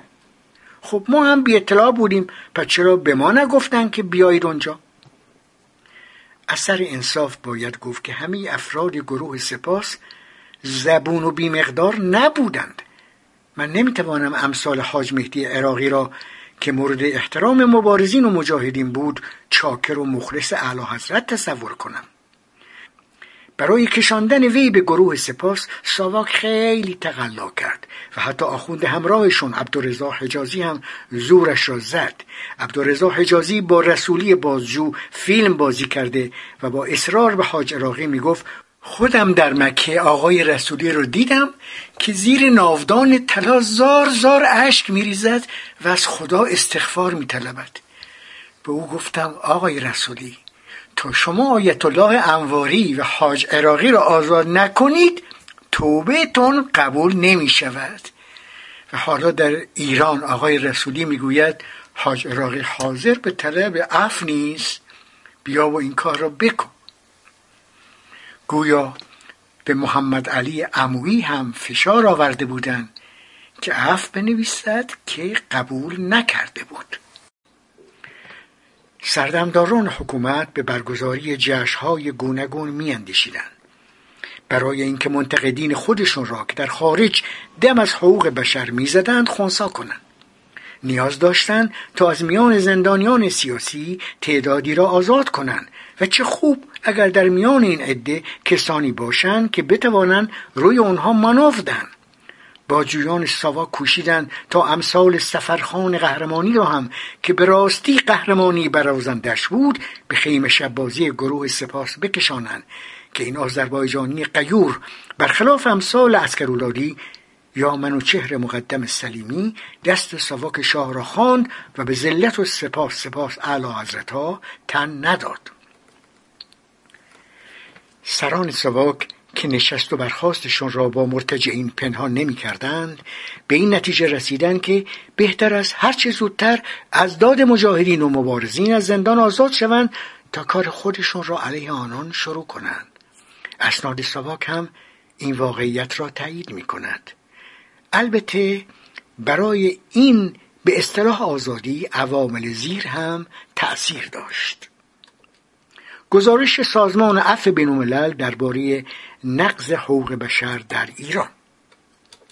مقاله بودار تایمز لندن که از اختناق موجود در ایران صحبت می کرد و افزایش قیمت نفت که نوعی گشایش اقتصادی را بر سر زبانها انداخته بود و میبایست با گشایش سیاسی اون را همگام و تراز کرد. اما جدا از موارد فوق اونچه رژیم شاه را به مانور به اصطلاح آزادی زندانیان واداش شکست جرال فورد و روی کار آمدن جیمی کارتر بود. پیش از روی کار آمدن جیمی کارتر کمیسیون سهجانبه آمریکا، اروپا و ژاپن برای خاموش ساختن کانونهای بحران و مهار آتشهای زیر خاکستر دوز و کلک میچید.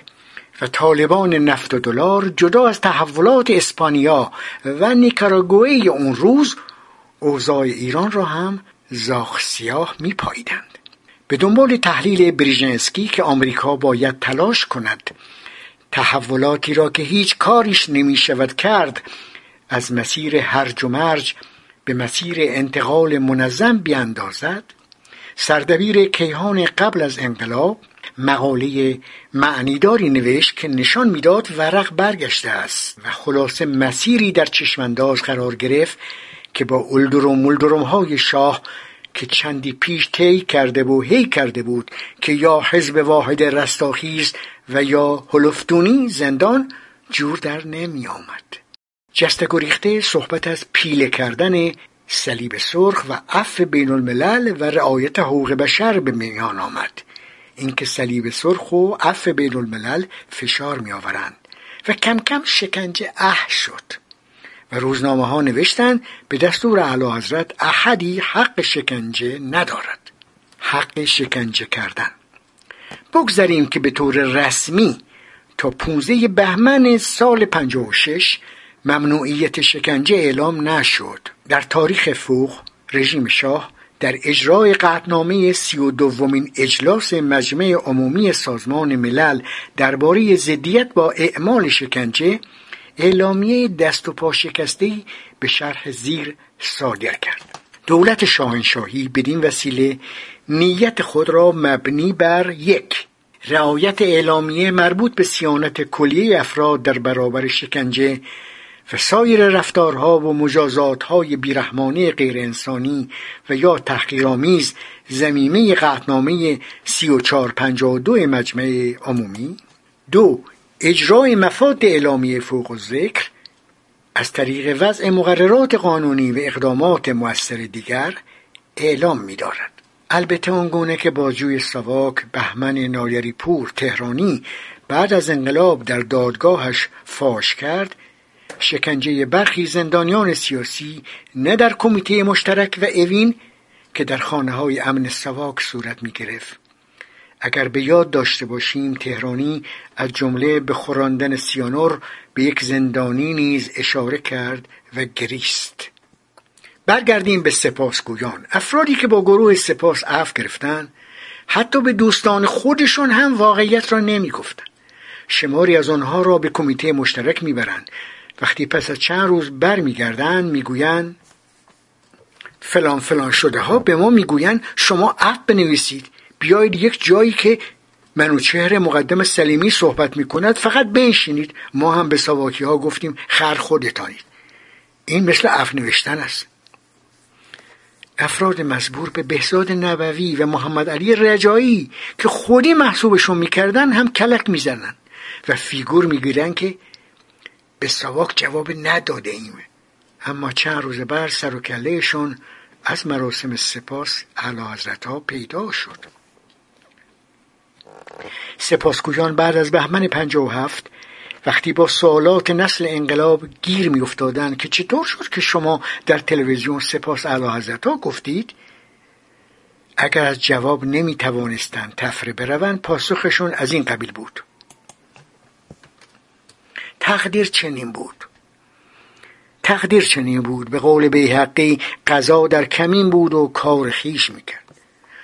بابا ما سواکی ها را سر کار گذاشته بودیم. سپاس نگفتیم که همینجوری لبامون را تکان دادیم. یکی از آنان گفته بود خطای ما عین ثواب است. این خطا از صد ثواب اولاتر است. شعر مصنوی را خوانده بود. ما به سواک رکب زدیم. حالا چگونش بماند؟ این موجود دوپا که ما باشیم ما انسانها راحت این یا اون اشتباه یا ظلم خودمون را توجیه می‌کنیم و به جلد راسکل نیکوف در کتاب جنایات و مکافات داستایوفسکی می رویم به جلد راسکل نیکوف می رویم وی نام شخصیت اصلی کتاب جنایات و مکافات است که یک پیرزن را به همراه ناخواهری او می‌کشد و بعد سعی می کند علت قتل این دو نفر را به وسیله نتایج مفید اجتماعی آن توجیه کند. می‌گفتند ساواکی ها ما را به زور و با تمهیدات خاصی به سالن افنویسان آنفیتاتر زندان آوردند و روحمون هم خبر نداشت که اصلا چه خبر است. ناگهان دیدیم دارند فیل برداری می‌کنند. برای همین هم بعضی از ما رفتیم زیر میز تا در فیلم نیفتیم. ساواکی ها ما رو جدا جدا نشان داده بودند که قافلگیر شویم و نتونیم همکاری کنیم. بدون اطلاع ما چنین صحنه ای را برای ما ترتیب داده بودند تازه ساواک این توطعه را کرد تا مثلا پیشبینی مسعود رجوی که ما را جریان راست ارتجاعی نامیده بود به کرسی بنشیند و آبروی ما که در واقع اصلی ترین و اصیل ترین جریان ضد حکومتی بودیم لکهدار شود. بعضی هایشان گفتن ما نفهمیده افتادیم در این دام. یه دفعه ما رو بردن به یک سالن دیدیم یکی نشسته صحبت می‌کنه. این حرف البته پای و اساس نداشت چون می‌تونستن داد و بیداد کنن و از اونجا بیرون بیان. خبرنگاران هم که بودن. اسدالله بادامچیان که با نام علی حقجو جزوهی با عنوان تحلیلی از سازمان مجاهدین خلق ایران ارائه داده نیست راستها را نمی‌گوید. راستها را نگفتن خود نوعی دروغگویی است. به ادعای بادامچیان ساواک فقط از این جهت به آزاد کردن امثال اسکر اولادی اقدام نمود که آنها را خراب کند. شایان ذکر است که سپاسگویان در برابر زندانیان مقاوم که تا انقلاب زندانی کشیدند و به آرمان و شعائر خیش وفادار ماندن قطره بیش نبودند. ضمنا آنان برخلاف آنچه تبلیغ می شود از همه گرایش ها بودند و تنها مذهبی ها را شامل نمی‌شد و از قضا صحنهگردان آن آقای منوچهر سلیمی مقدم بود که فعالیت های مارکسیستی داشت. ایشان نقاش و مجسم ساز بود و پیشتر در جریان پرونده ترور کاخ مرمر بازداشت و به سه سال زندان محکوم شده بود. در دادگاه خسرو گل سرخی ایشان هم بود. من میپذیرم که نباید در مورد هیچ شخصی با یک کلمه به قضاوت نشست و حکم داد. اگر هر فردی را از مجرا و منظر تاریخی نگاه کنیم با پیچیدگی های متعددی در شخصیت وی روبرو می شویم بعضی ها که تمایل دارند جهان را ساده بکنند به نام مرزبندی آدم ها را با یک چوب میرانند و این درست نیست. از میان گروه سپاس برخی اکنون در قید حیات نیستند. بین آنان کسانی را می‌شناسیم که هیچ وقت از مبارزه باز نایستادند و حتی پس از انقلاب زندانی شدند. برخی هم پی کار خود رفتن و چه بسا پشیمانن که از افسون زندگی و حقه های سواک رو دست خوردن در میان گروه سپاس یکی دو زندانی پاک و شریف هم بودن که سواک با خود و نیرنگ نامشون را در لیست گذاشته بود بیون که واقعا از عمق توطعه آگاه باشند. همانطور که گفتم اگر سفر قهرمانی تهدید به خودکشی نکرده بود نام اون رادمرد را هم اضافه می‌کردند. به نظر من حتی آنان که عالما آمدن هم اف نوشتند از راحت طلبان و عافیت نشینانی که همواره کنار می نشینند و منتظر ضربه خوردن مبارزین هستند تا بگویند نگفتیم نگفتیم با ارزش ترند. ضمن اینکه هیچ کس نباید قره باشد و هوا برش دارد. باغچه هر کدام ما را که بیل بزنیم چند کرم پیدا می شود. بسیاری از ما شرایط سختی را که خودمون تاب نیاوردیم از یاد می‌بریم. دوست دارم به قول کنفسیوس به جای لعنت به تاریکی شمعی برافروزم. صادقانه بگویم که از ذکر اسامی قصد رنجاندن کسی را نداشتم. آدمی تغییر می کند و وقتی زمین می خورد می تواند برخیزد. هیچ کس تا ابد ابر نازای ناخن خشک بیباران نیست به خصوص که با یک برگ زرد خزان اثبات نمی شود.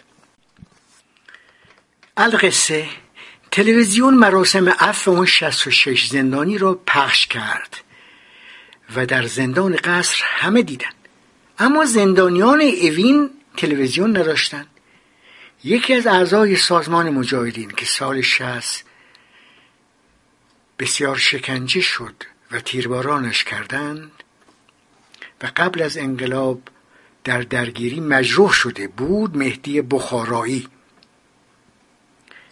هنگام پخش مراسم اف از تلویزیون در بیمارستان بود و برنامه را دیده بود. وقتی او را به اوین میآورند جریان را تعریف می کند در بند میپیچد که مهدی بخارایی خبرهای مهمی دارد. مسعود رجوی و موسی خیابانی در طرفین او میستند و مهدی ماجرا را تعریف می کند در زندان ولوله می شود و همه حول این موضوع حرف می زنند اون واقعه عملا بر ماده دهم بیانیه دوازده ماده مسعود رجوی صحه میگذاشت. ماده دهم این بود جریان اپورتونیستی چپنما موجب بروز زودرس یک جریان راست ارتجایی شده است که در مرحله کنونی تهدید اصلی درونی مجموعه نیروهایی است که تحت عنوان اسلام مبارزه می کنند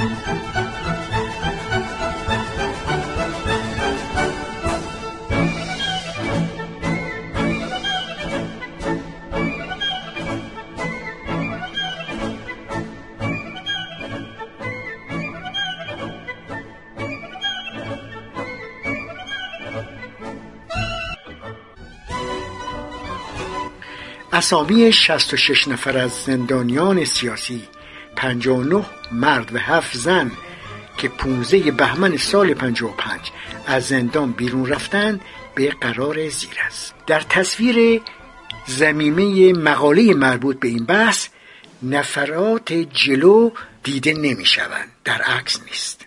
اسامی را قرائت می کنم. قدرت الله آقا علی خانی قربان علی احیا.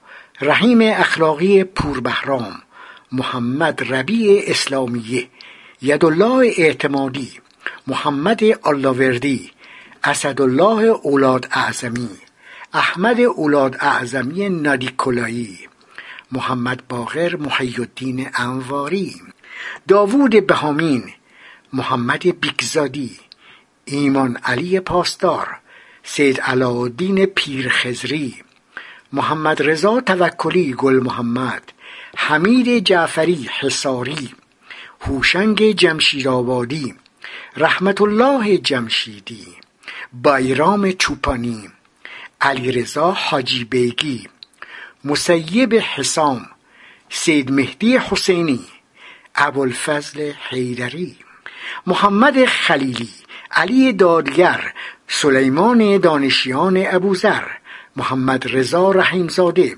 سیروس رسا حسین رشتیان ستوان دوم سابق وظیفه علی جعفر رشیدی حسین رضایی زهره رضایی زفرقلی رضایی محمود رضایی عباسی سید غلام حسین رزوانی محمد هادی روح الامین زهرا زمان عیسی عباس سرپل.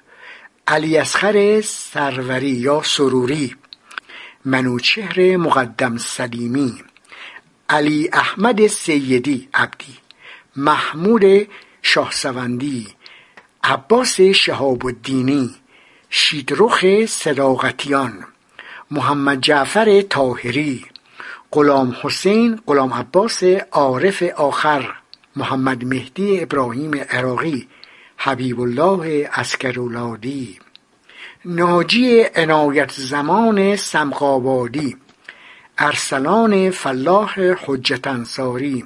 سید موسا کرمزاده. مهدی کروبی. زهرا کریمی.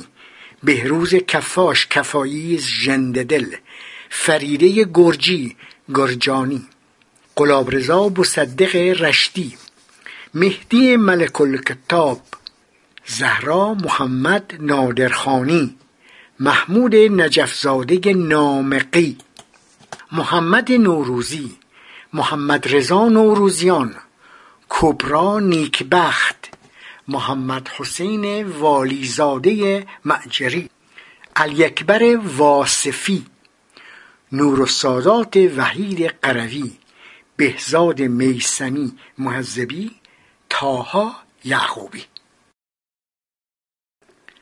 روزنامه کیهان گزارش جلسه گروه سپاس را منعکس کرد و چیزی بدین مضمون نوشت که در اجتماع سپاسگویان یکی از کسانی که آزاد می‌شد اشاره کرد که زندانیان نامه کتبی را مبنی بر تقاضای عفو از شاهنشاه امضا کردند آقای سلیمی مقدم گفت حس ندامت از رفتار گذشته آنها منجر به تقدیم عریضه به حضور شاهنشاه آریامه شده است که هر شست و شش نفر استدعا کرده بودند مورد مرحمت و بخشش ملوکانه قرار گیرند و همونطور که انتظار داشتند این عریضه با بزرگواری شاهنشاه روبرو شد و به امر ملوکانه عفو شدند تا بار دیگر به زندگی اجتماعی برگردند و این بار فرد مفیدی به حال جامعه و کشور خیش باشند.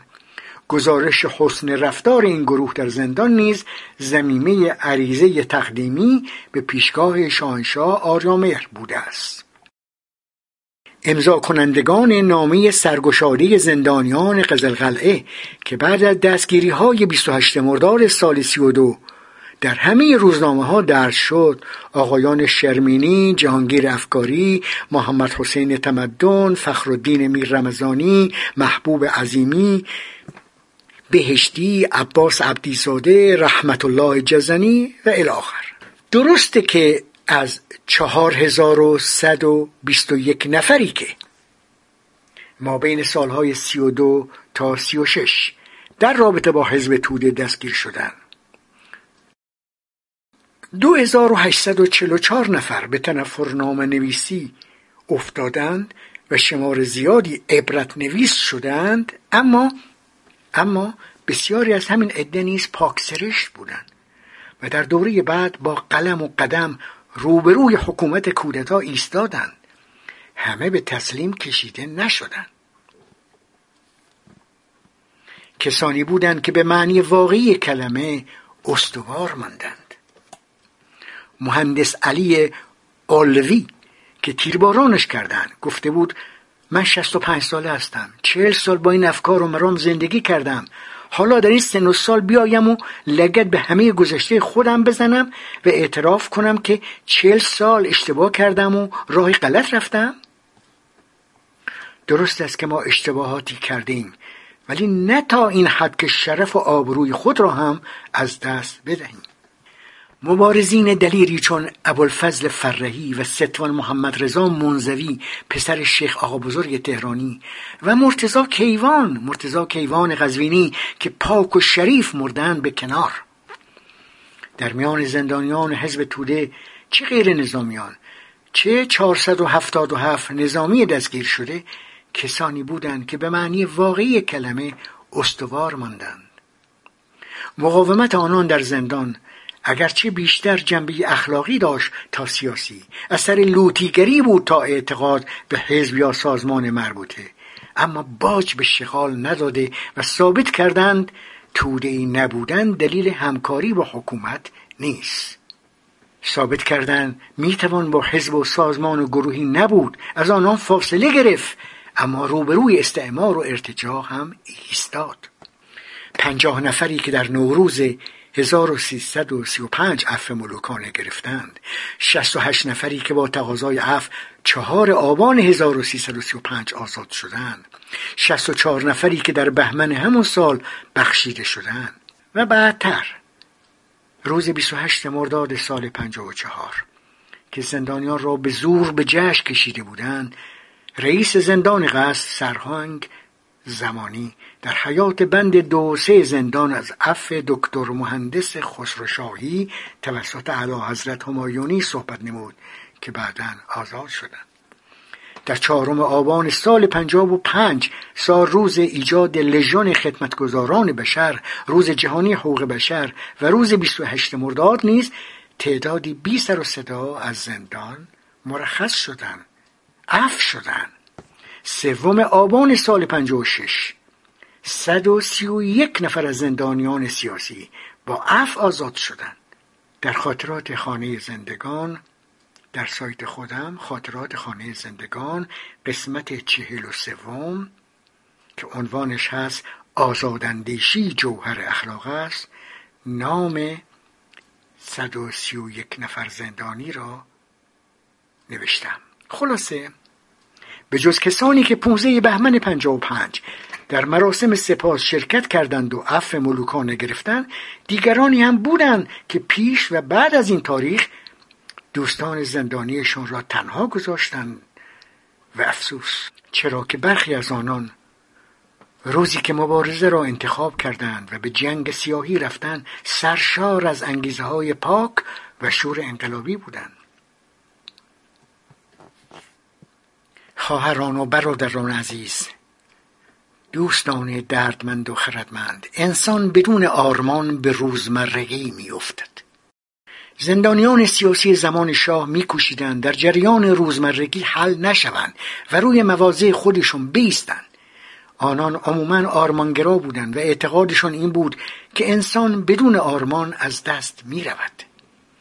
اگر هم برخی از زندانیان سیاسی دوران شاه با دوران مدرن با ارزشها و با جهانبینی عصر روشنگری آشنایی کافی نداشتند اما بیشترشون با سنتگرایی هم میانه نداشتند و نقاد سنت به معنی منفی کلمه سنت و نقاد سنت بودند نسبت به سرنوشت خیش احساس تعهد می‌کردند. البته زمانه آنان پیش از انقلاب ویژه بود. روح زمانه دیگر بود. آن زمان با این زمان اصلا قابل قیاس نیست. در آن دوران ارزش های روشنگرانه جریان روشنفکری شور و شیفتگی به همراه داشت و برخلاف شرایط کنونی شاهد مرگ جریان روشنفکری نبودیم. جریانی که به لحاظ جهانی نیز از زمان تاچر و ریگان شدت گرفت. آن زمان هنوز دوران بردگی مدرن فرا نرسیده بود و فرهنگ و اخلاق بردگی در سراسر جهان سیطره نداشت. خردگریزی بیمعوا شدن آدمی بیمعنایی و فاقد چرایی بودن زندگی و دهنکجی به گذشته و میراث تاریخی دافعه داشت. شاهد پوچنگشتن همه چیز و مرگ معنا نبودیم. هنوز به قول نیچه خدا نمرده بود و ارزش ها ارج و قرب داشت. آن زمان دوستی ها هم معنا داشت. چرا؟ چون جامعه و ارزش ها پا در هوا نبود. افلاتون در رساله لوسیس می‌گوید دوستی جز در میان انسانهای نیک نتواند بود. آری چنین است. دوستی واقعی جز در میان انسانهای نیک نتواند بود. اما وقتی همه چیز رنگ ابتزال می‌گیرد دوستی نیکان نیز رنگ میبازد. اینک دوستی ها هم اساسا مبتنی بر منفعت و نه است. زندانیان سیاسی زمان شاه در آن دوران تلاش می‌کردند از زندان مسائل روزمره و گذرا هم رهایی یابند. منظورم روزمرگی است. از همین رو با عافیت طلبی و با فرهنگ مبتزل بورژوایی میانه نداشته و خواهان ایجاد نوعی خداگاهی در جامعه بودند. جامعه بدون خداگاهی و بدون کسانی که پیام آور خداگاهی باشند میپژمرد میپژمرد و قنچه لبخند بر لبانش میشکند. سخن آخر شهر خالی است اشاق در سالهای دور دور انقلابیون میهن ما یک دنیا فروتنی و فرزانگی بودند و خود را نه طلبکار بلکه خدمتگزار مردم خیش میپنداشتند دختران و پسران برناب و فداکار در جمع و تشکل آنان پر و بال می گرفتن. اکنون اما ورق برگشته و شهر خالی است اشاق من از انسانهای شریفی صحبت می کنم که پیشه جز مبارزه انقلابی و ضد بهرکشانه نداشتند. تابع تعادل قوای بین المللی یا تعادل جناهای حاکمیت نبودند و برایشان حل مسائل انسان به خصوص انسان معاصر و مردم دردمند استثمار شده جامعه ایران اهمیت داشت. به کسانی اشاره می کنم که برای رسیدن به هدف گرد هر وسیله نمی گشتن. با نفی دیگران خود را اثبات نمی کردن. مرز منتقد و مزدور را به هم نمی ریختن. اهل لجم پراکنی و تهمت و افترا نبودند اما افسوس امروز همه چیز دیگر شده و چهره آبی عشق را مه گرفته است این فقط رژیم نیست که به بحران مشروعیت گرفتار شده بلکه به اصطلاح اپوزیسیون مدعیان صاحب اختیاری مقاومت هم به پیسی افتاده آلوده به کبر و خودبینی است مثل ساعت زنگ زده ساعتی که زنگهایش را زده عملا از دور خارج شده است. تعجبی ندارد که اکنون جوانان به پاخواسته ایران به یک معنی دست تنها هستند. وقتی به گذشته فکر می کنم به یاد کسانی میافتم که دنیایی صفا و معرفت بودند. نه باد به قبقبشان میانداختند و نه ادعایی داشتند. هست و نیستشون گلیم زیر پایشون بود و یک دوچرخه و دنیای عشق سودای آزادی داشتند و برای رسیدن به این معبود به هر دری می‌زدند تا اینکه عقاب جور بر سرشون بال گشود و باد سموم وزیدن گرفت و یکی یکی پرپر شدند و رفتند. آنان جز دوست داشتن و نداشتن جز فقر و جز عشق سرمایه‌ای نداشتند Thank you.